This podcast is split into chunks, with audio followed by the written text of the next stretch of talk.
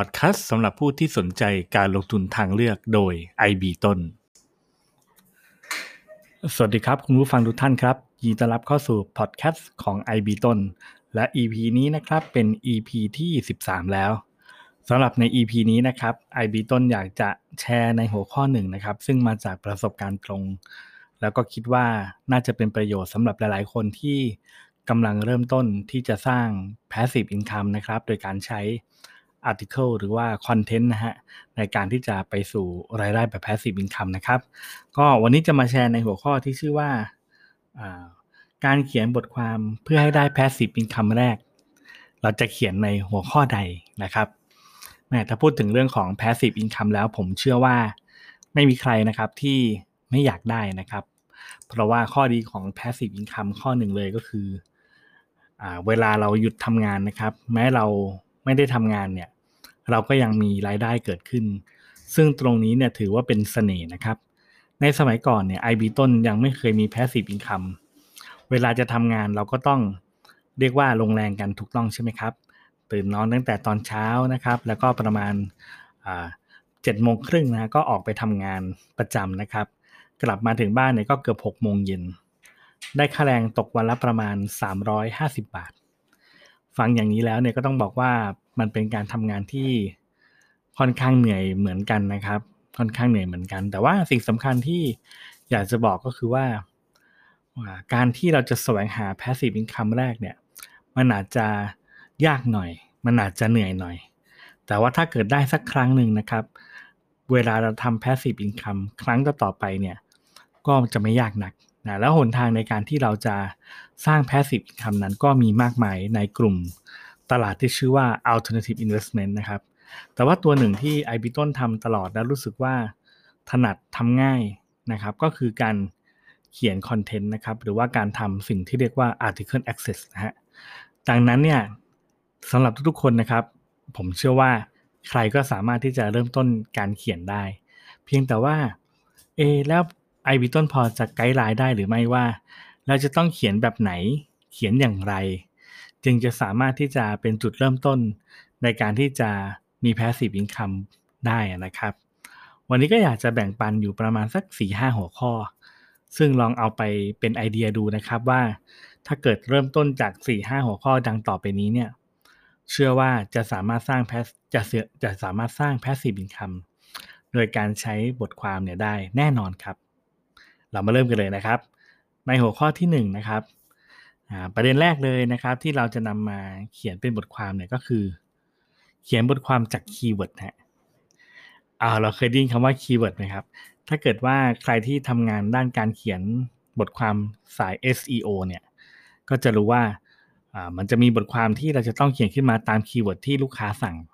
ผมยกตัวอย่างเช่นนะครับ สมมติว่าลูกค้าสั่ง key คำว่า อ่า เล่นเกมได้เงิน สมมตินะครับเป็น key คำว่าเล่นเกมได้เงิน เมื่อเราได้ keyword คำนี้มาปุ๊บเนี่ยเราก็จะต้องมาดีไซน์เรื่องราวต่างๆเนี่ยที่จะใส่เข้าไปนะครับ ซึ่งโดยส่วนใหญ่แล้วนักเขียนก็จะใส่ในเรื่องของอะไรครับ เป็นเรื่องเกี่ยวกับ how to ใช่ไหมฮะอ่าไม่ว่าจะเป็นทำอย่างไรทำแบบไหนได้อย่างไร ดีไม่ดีอะไรอย่างนี้เป็นต้นนะครับ ซึ่งประเด็นตรงนี้แหละคือวิธีการเริ่มต้นในการสร้าง passive income ที่ง่ายที่สุด โดยการใช้บทความ นั่นก็คือเขียนบทความตาม keyword ที่ดังๆ แล้ว keyword นั้นเนี่ยสามารถที่จะนำสินค้าที่เกี่ยวข้องเข้ามาใส่ได้ ผมยกตัวอย่าง keyword ง่าย ๆนะครับ เช่น เช่นนะครับวิธีแก้อาการปวดท้องอปวดท้องนะครับ หรือรักษาโรคแพนิคหรือรักษาโรคไออย่างนี้นะครับ หรือรักษาโรคหวัดเรื้อรังคำเหล่านี้หรือ keyword เหล่านี้ถือเป็น keyword ที่มีพลัง เป็น keyword ที่ต้องการนัก content เนี่ยเข้าไปเขียนเพื่อแก้ปัญหา ซึ่งเมื่อไปเขียนแล้วเกิดอะไรครับ เมื่อไปเขียนปุ๊บเนี่ยเราก็สามารถที่จะ tie-in สินค้าหรือบริการต่างๆเนี่ยลงไปได้นะครับ มีอะไรบ้างกว่านี้ไหม ไม่มีครับ มีแค่นี้แหละครับ เพียงแต่ว่าขอให้มีวินัยในการเขียนแล้วก็ เขียนอย่างสม่ำเสมอนั่นเอง มันก็จะมีบทความอยู่สักบทหรือ 2 บทเนี่ยที่จะเริ่มต้นทำเงินให้กับคุณนะครับ เพราะฉะนั้นเนี่ยไกด์แรกเลยก็คือว่า ลองเขียนบทความตาม keyword ที่เป็น keyword ที่ได้รับความนิยมทั่วไป แล้วก็เป็น keyword ที่เวลาเราไปเขียนแล้วจะมีลักษณะในเชิงของการแก้ปัญหานะครับ guideline ที่2นะครับก็คือ เราเขียนบทความพวก gossip แล้ว บทความ gossip เนี่ยจะเขียนง่าย ก็คือว่าดูตามเทรนด์ต่างๆ เราอาจจะดูจากเทรนด์ทวิตเตอร์ก็ได้นะครับ หยิบประเด็นของเทรนด์ทวิตเตอร์เอามาเขียนเป็น gossip ต่างๆนะครับ เขียนกันแบบภาษาง่ายๆเนี่ยแหละครับ เป็นภาษาที่เรียกว่าการเล่าเรื่องแบบ story base ธรรมดา เสร็จแล้วเนี่ยนะครับ เราก็อาจจะมีการติดป้ายโฆษณาจากทาง Google Ad หรือว่า monetize ตัวอื่นๆแล้วแต่ว่าจะเลือกที่ไหนนะครับ แต่อันเนี้ยก็ ไม่อย่าดูเบานะครับ เพราะว่า gossip เนี่ยโอ้โหสำหรับคนไทยนี่ถือว่ารายได้ดีมากเลยนะครับ traffic สูงมากนะครับ gossip ดารา gossip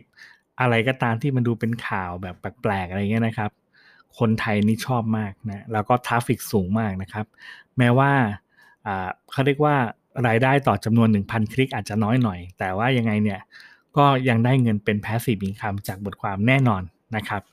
มันมีข้อเสียนิดหน่อยเกี่ยวกับการเขียนบทความก็สิบก็คือว่าเมื่อเทรนด์มันหล่นนะหรือว่าเรื่องนั้นๆ มันไม่น่าสนใจ มันก็จะหายไปนะครับ อันนี้ก็เป็นข้อเสียของมัน แต่ว่าก็เป็นวิธีการเขียนง่าย ๆ ครับสำหรับคนที่เริ่มอะไรไม่ได้เลย งั้นเขียนเรื่องนินทาชาวบ้านเนี่ยผมว่า น่าจะเป็นเรื่องที่อาจจะดูง่ายขึ้นมาหน่อยนะฮะ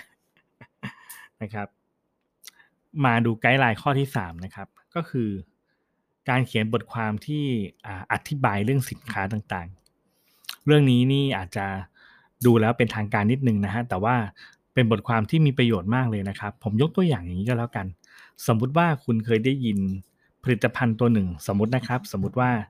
เป็นผลิตภัณฑ์ที่ชื่อว่าไฮยาลูรอน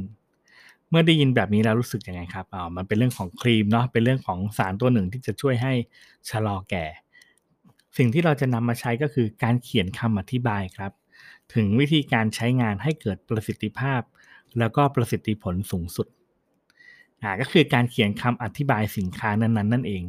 ซึ่งสินค้านั้นมันอาจจะไม่ใช่ว่าจะต้องเป็นเรื่องเครื่องสำอางนะครับ อย่างของ i b บิทตอนเนี้ย i b บิทเขียนไอรีวิวเรื่องอ่าโบรกเกอร์นะครับที่เป็น Exchange ต่างๆ ในเมืองไทยเนี่ยแล้วก็เขียนสอนคุณสมบัติการใช้งานโบรกเกอร์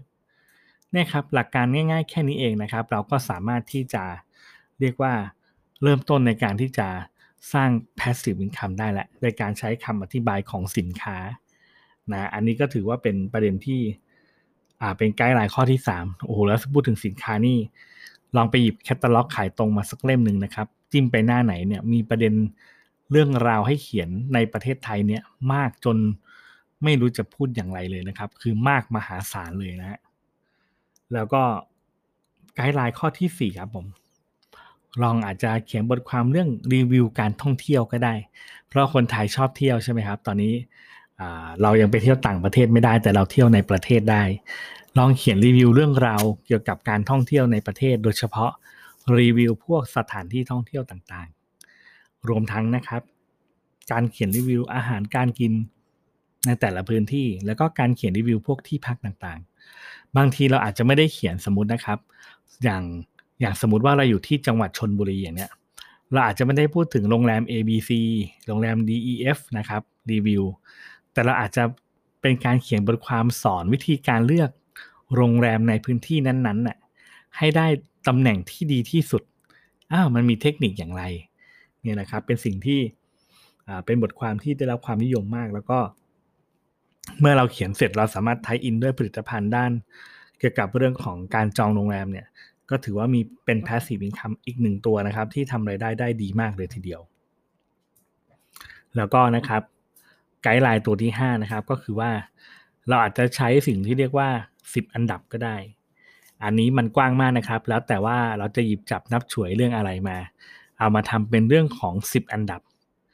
ซึ่งผมก็อยากจะแนะนำนะครับว่าเรื่อง 10 อันดับนี้เป็นอีกหนึ่งประเด็นที่ทำง่ายนะครับ เพียงแต่ว่า อาจจะต้องมีการ research ข้อมูลนิดหนึ่งนะครับเพื่อที่จะหาว่า ranking ของสิ่งต่างๆ ที่เราจะเรียงอันดับนั้นคืออาจจะเป็น 10 อันดับเครื่องไฟฟ้าเตารีดที่น่าใช้ที่สุดในปี 2021 อย่างนี้ฮะก็คือเราเราเป็นคนเรียงขึ้นมาแต่ว่าให้มันมี 10 อันดับนะครับ เพราะว่าถ้ามันไม่ถึง 10 อันดับเนี่ยมันจะไม่น่าสนใจแล้วก็ผิดสูตรนั่นเองนะครับอ่าโดยสรุปนะครับทั้ง 5 ไกด์ไลน์นะครับก็เป็นแนวทางการเขียนบทความ เพื่อสร้าง passive income แรกให้เกิดขึ้นได้จริง ๆ นะครับ แม้กระทั่ง i b i t o n เนี่ยก็เขียนอยู่ใน 5 ประเด็นเนี่ยแม้กระทั่งถึงทุกวันนี้นะครับ ก็เขียน 5 ประเด็นนี้ โดยหัวใจสำคัญที่เป็นที่ทำให้ทำได้เนี่ยก็คือว่า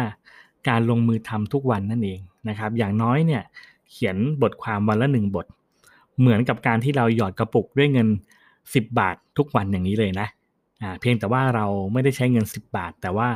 เราใช้คอนเทนต์เนี่ย เป็นตัวแทนของเงิน 10 บาทก้อนนั้นนั่นเองนะครับ แล้วรับรองว่าถ้าเกิดคุณเขียนต่อเนื่องในแพลตฟอร์มที่คุณเลือกมาเนี่ยนะครับ ผมมั่นใจว่าอย่างน้อยถ้าเขียนต่อเนื่องสัก 21 วันเนี่ยภายในสภายใน 21 วันเนี่ยน่าจะเริ่มเห็นอะไรบางอย่างเกิดขึ้น แล้วก็ถ้าผ่านไปสัก 3 เดือนนะครับ เมื่อ Google มีการปรับอัลกอริทึมเนี่ยผมมั่นใจเลยว่า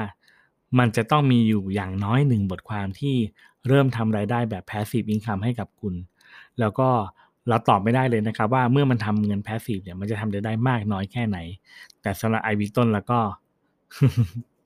เรียกว่าสบายไปทั้งชีวิตจนกระทั่งถึงทุกวันนี้เลยนะครับ ดังนั้นลองนำเทคนิคไอเดียจาก episode นี้เอาไปใช้ในการ design Article Assets ในกลุ่มของ Alternative Investment กันนะครับ